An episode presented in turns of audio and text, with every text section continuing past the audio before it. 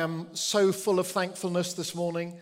Um, and part of that thankfulness is for you, Tom, and for the leadership team here um, at STC, and for the way in which you have so clearly aligned this church as a key planting and grafting partner to the diocese. Um, it really um, gives me hope for the um, coming years. So thank you ever so much. Um, can I, just before I get into what I want to say, can I just get Nick to come and join me at the front? And can he, borrow, can he have your handhold? I know you're very possessive about that microphone, Tom. Sing. Sing, sing. Uh, so, you want to Nick, sing? my, my understanding is that this week is a kind of sending week, and next week there's going to be a kind of receiving week at um, Christchurch Stannington. Um, and you've been licensed a couple of months now. Um, if in the course of the coming week, between this Sunday and next Sunday, we happen to think of you um, and of this graft team and of uh, the prospect of the receiving service um, next Sunday, um, how would you like us to pray? Um, what, in the course of the past two months, what's excited you? What, what quickens your pulse at the prospect of what's in store? Um, and are there, um, are there risks? Are there pitfalls which you're keen to avoid? Yes, thank you. Um, well, yeah, thank you for inviting me up. And um, yeah, I just want to echo as well what you said before about I'm, I'm also super thankful, obviously, for what STC is doing, taking this um, bold step of sending, you know, some of your best people.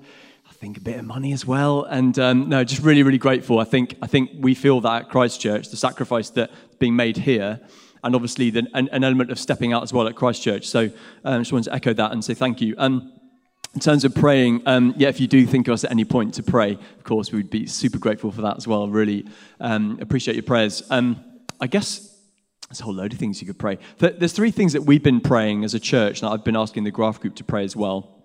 One is um, that we be. Uh, uh, that, G- that, that God would teach us to seek His presence and His strength in everything that we do. Um, I think we recognize that this is beyond ourselves, myself included, Graft Group, church. This is new for all of us, and, and, and I think beyond us. And so we need God's presence, we need His strength, His empowering. Um, second thing we've been praying is that He would shine His light in us. Um, Jesus talks about us being us being the light of the world. He's the light of the world. We're kind of comfortable with that. But then He says, "You're the light of the world." Wow, okay, we're the light of the world. How are we going to shine that in Stannington? And we need Him to, to do that. So asking Him to increase that sense of His light, His presence in us and through us. And then, um, and then praying for the fruit of the Spirit as well has been the other thing that we've all been praying for and thinking about what's the, the one fruit or, you know, two fruit that we really need Him to grow in us in order to do this well. Uh, you know, love, joy, peace, patience, kindness, goodness, lots of self-control, everyone's favorite, lots of, um, lots of things there that we really need from God. So, I mean, that would be a great start if you'd pray for that. Um, and then, yeah, I think you asked about sort of hopes and, and risks and things. Yeah, I mean, I'm really hopeful for what's going to happen. I think, um, I think it's going to bring a huge boost to Christchurch having this group, and, and Christchurch are really excited and recognise that too. So just, um, just really, we want to see people come to faith. It's probably that simple for me. It boils down to I want to see new disciples made in Stannington. I think we all want that, don't we? But we want to see His kingdom come in all kinds of ways in that community as well. So um, yeah, lots of hopes. That'll be at the heart of it people coming to know Jesus, his kingdom coming in Stannington. And then, um, yeah, there, there's obviously going to be a lot of challenges as well. Big group of people coming. Um, and, and, you know, that's going to be a big thing for the church there already. Um, and these guys, obviously, leaving everything, you know, the community they've known, you know, some of them for decades. We've heard Johnny came when he was one years old, one year old. He's been here 20 years, a wee bear, and he came. So, so it's going to be a massive change for the Graft group and, and actually for the kids as well. And I appreciate um, um, I think it was you, Bishop, who mentioned the, the children earlier and, and the fact that that's going to be a massive change for them, and it is. So please do pray, especially for, for the kids. So, yeah, plenty of challenges um, ahead as well, but I think, yeah, still, we're all really hopeful. So I've rambled a bit, but I don't know if that answers your questions. Thank you. I'm going to pray for Nick right now and for the um, prospect of what's to come. And Lord, thank you for Nick, for Emily, uh, for the leadership that they will bring um, to Christchurch Stannington over the coming months and years. Uh, you've heard all that Nick has said, uh, those things for which he's been asking um, the church in Stannington, the Graft team, to pray uh, for uh, your strength and presence, for, um, uh, for that uh, church to be a light to the community in Stannington, uh, for the growth of the fruit of the Spirit in the lives of each, uh, each one. Uh, and I pray that the fruitfulness of this graft will exceed even their greatest hopes in the name of Jesus our Lord. Amen. Thank you. I thought everyone got, automatically got a round of applause in this church.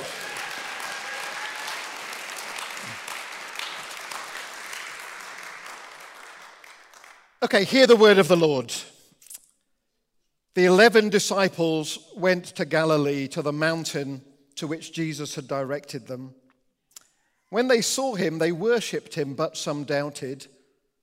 And Jesus came and said to them, All authority in heaven and on earth has been given to me. Go therefore and make disciples of all nations, baptizing them in the name of the Father and of the Son and of the Holy Spirit, and teaching them to obey everything that I have commanded you. And remember, I am with you always to the end of the age. It's the last verses of Matthew's uh, gospel, and I want to explore what they might mean this morning for this church, for the church at Christ Church Stannington, for uh, the Diocese of Sheffield as a whole. Um, so, some years ago, when um, uh, Kathy, my wife, and I first moved to um, Sheffield, my younger son, also called Tom, passed his driving test uh, at the second time of asking. Uh, and he'd begun learning about nine months um, earlier, partly by taking lessons with a professional trainer, uh, but partly by going out regularly in our family car with either Kathy or me uh, in the passenger seat. And if I had hair, it would have been hair raising. Uh, he would stall the car on the roundabout. Uh, he would fail at hill starts, which are pretty much requisite at every single junction in West Sheffield, uh, or he'd drift too close to parked cars at the side of the road, which are also an occupational hazard in the narrow streets of Sheffield. But as a matter of fact, he never had a scratch or a bump, and gradually his standard improved so that Kathy and I grew more relaxed at the prospect of going out with him, and towards the end, we, we kind of sensed that he was ready to take his test. But passing the test was just a beginning. Afterwards, though he was a qualified driver, he was still a beginner, still inexperienced. He'd not got to grips with motorway driving. He'd never driven an automatic. He'd never driven on the right hand side of the road in another country. So he still had lots to discover and it would have been a disaster if he had stopped learning to drive on the day he passed his test. And this is true in every field of life, and you know it. The most gifted and dedicated people go on and on and on learning writers and musicians and photographers and gardeners and cooks and carpenters and artists and actors, all of them know the value of lifelong learning. And so, of course, do Christians. Like passing a driving test, baptism, say, isn't supposed to be anything like the end of our learning as followers of the Lord Jesus, just the beginning. But now think about Tom's driving instructor for a moment. He came highly recommended in Sheffield. In fact, he taught the son of our former diocesan secretary to drive. His reviews were outstanding, and indeed, he was an excellent instructor. But once upon a time, he was a learner driver too. Once upon a time, he did not know his clutch from his brake, from his accelerator. Once upon a time, he was the one stalling the car at the most inopportune moment. But now, he's not just an accomplished driver himself, he is an accomplished trainer of drivers. What I want to do for the next 15 minutes or so is to home in on those verses we heard in our Bible reading a moment ago from the end of the Gospel of Matthew. I want to home in on what is sometimes called the Great Commission of our Lord Jesus. And I want to ask what it means for this church, what it means for Stannington, what it means for the Diocese of Sheffield. But I'm going to skip over the fact that those 12 disciples went to Galilee as Jesus had directed him and encountered the risen Lord there. I'm going to go skip over the fact that Matthew, ever the truth teller, tells us that when they met with the risen, risen Lord, although many at once worshipped, some doubted or hesitated. I'm going to skip over those bits because I want to home in on what Jesus said next. It's just 62 words in the English translation I just read, a little less than that in the original Greek. So you could squeeze most of this into a couple of tweets. Three sentences, but it is the punchline to the whole Gospel of Matthew, and its impact on history has been extraordinary. Perhaps more than any other single passage of Scripture, it's these verses which have launched the Church of Jesus Christ nearly 2,000 years ago and nearly 2,000 miles away on the adventure which would see communities of Jesus followers, Christian congregations, planted in every nation under heaven, including the ones which were established on these islands within 250 years of the resurrection of Jesus.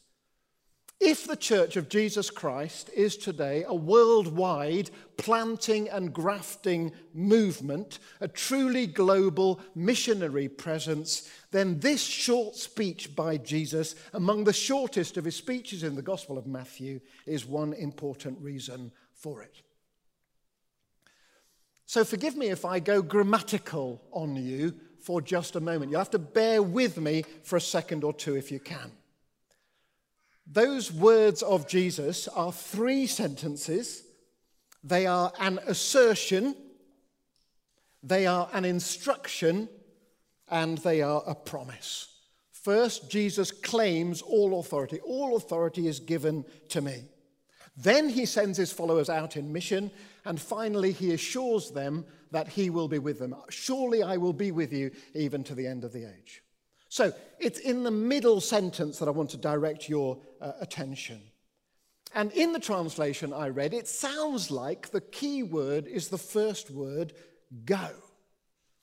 The translation makes it sound like that is a command, the root of all that follows. And those of you who know your Bibles well can think of a dozen other places where God says to people, or the risen Jesus says to people, go. God told Abraham, Go. Moses, go. Joshua, Gideon, David, go. Elijah, go. Go, God said to them, and he gave them a mission to perform. In the time of his earthly ministry, Jesus said, Go. He told the 12 and the 70 to go. He told the hemorrhaging woman and the Samaritan leper and blind Bartimaeus and the rich young ruler, Go. The risen Lord Jesus said to the women at the tomb, Go. Mary Magdalene, in particular, go. The Apostle Paul heard Jesus say, Go. Jesus told them to go, and he gave them a mission. So it wouldn't be a surprise if the key word in our passage was a command to the eleven to go and to take the gospel to the nations. We're certainly thanking God this morning that Nick and Emily and others of you among the graft team have heard the Lord saying to you, Go.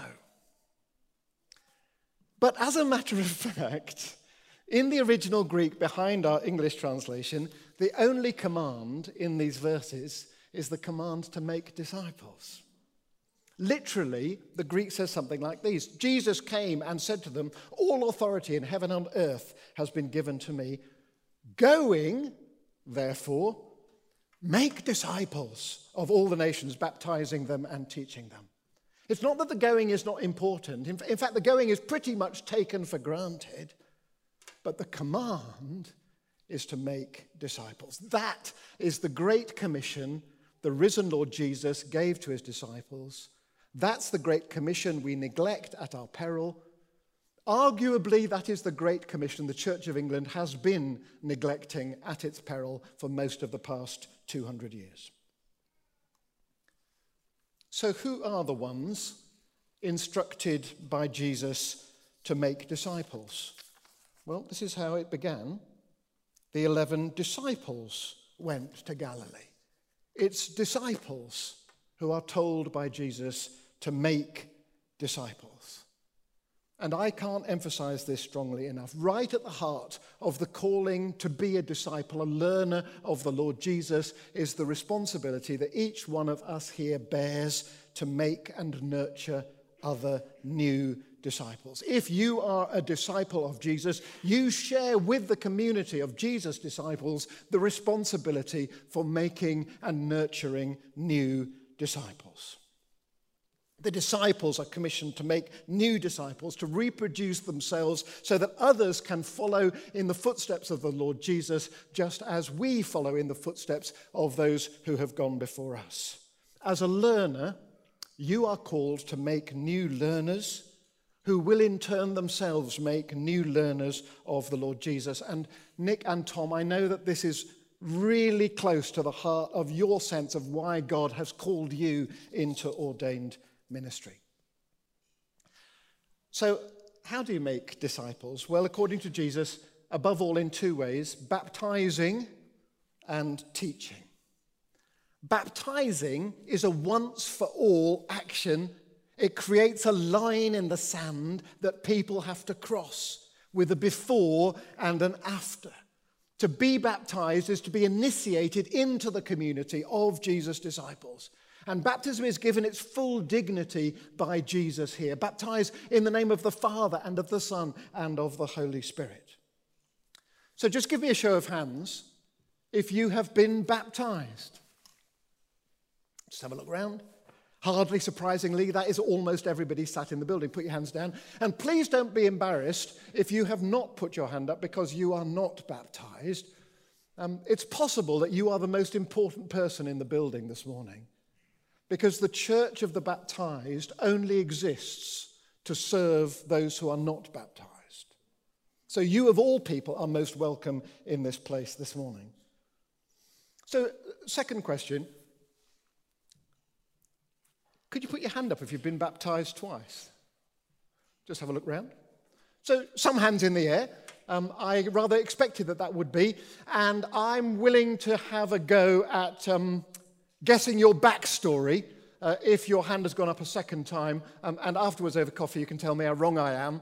Uh, my guess would be that you were baptized in infancy or as a child, but then later again when your faith came fully alive and you knew that you wanted to align yourself with Jesus Christ and for that to be the definitive thing about you, and you wanted to express it by undertaking the responsibilities of baptism for yourself. And if that's, if that's true, then you are the exception that proves the rule that baptism is a once for all thing with a before and after, a definite line that we cross. But baptism alone is not sufficient to make disciples. There are many, many people in this nation who have been baptized, but who, to our shame, have not been nurtured in discipleship and following of the Lord Jesus. And for that, teaching is also required. Of course, it is, because the root of the word disciple is learner, and learning implies teaching. And please don't misunderstand, Jesus did not to say baptizing and lecturing. The kind of teaching Jesus has in mind is not classroom lecturing, or at least not just classroom lecturing. The teaching that Jesus encourages here is best done most often through role modeling and coaching and mentoring. It is the deliberate formation of a new disciple to maturity in the likeness and image of Jesus himself. And if baptizing stresses the once for allness of entering into Christ, then teaching stresses the lifelongness of growing up into maturity in Christ. So, my challenge this morning to each of you, afresh to Tom and Nick, but to the members of the church family here STC and to those members of the Graft team who are going to Stannington. First, how's the learning going? the learning which is essential to your life as a disciple of the Lord Jesus? How is your own lifelong learning after the Lord Jesus going? How are you investing in your own growth to maturity, your own formation into a greater and greater likeness to the Lord Jesus Himself? What are you doing to promote your own growth to maturity in Christ? But then, secondly, and on top of that, as you are becoming more and more fully a disciple of the Lord Jesus yourself, how are you helping others to become disciples too? The acid test, I believe, of the graft, the graft, the graft, the graft, the acid test of it is whether it will multiply new disciples in Stannington. But also, as a matter of fact, whether the new space, the new headroom that it creates here will allow the making of new disciples and more mature disciples here too. This is why I am, in the end, so committed to planting and grafting as an agent of revitalization under God for the Diocese of Sheffield. It's because it creates momentum for disciple making, not only in the receiving church, but in the sending church too. Uh, I'm going to stop. Uh, for over a decade, uh, the Diocese of Sheffield has stated its vision uh, in these words The Diocese of Sheffield is called to grow a sustainable network of Christ like, lively, and diverse Christian communities in every place, which are effective in making disciples and in seeking to transform our society and God's world. Our goal is nothing less than the transformation of our society and God's world. We love this city. But to achieve that, we need to make disciples. We need to mobilize the whole people of God for the whole mission of God. We need to release every baptized Christian into the full dignity of their baptismal vocation so that each one can shine as a light in the world to the glory of God the Father. That, to me, is the key to the effective flourishing of every local church congregation, and certainly the key to the flourishing of the Diocese of Sheffield I serve. As we pursue that vision, we are really grateful to the commitment, both here and in Stannington, to the business of making disciples. And it is for that reason that I am praying for the outpouring of God's richest blessing on both church families because I do believe, by the grace of God, in both places the best is yet to be. So, here again, the words of our Lord Jesus All authority in heaven and on earth has been given to me. Going, therefore, make disciples of all nations, baptizing them in the name of the Father and of the Son and of the Holy Spirit, teaching them to obey everything that I have commanded. And remember, I am with you to the very end of the age. Amen.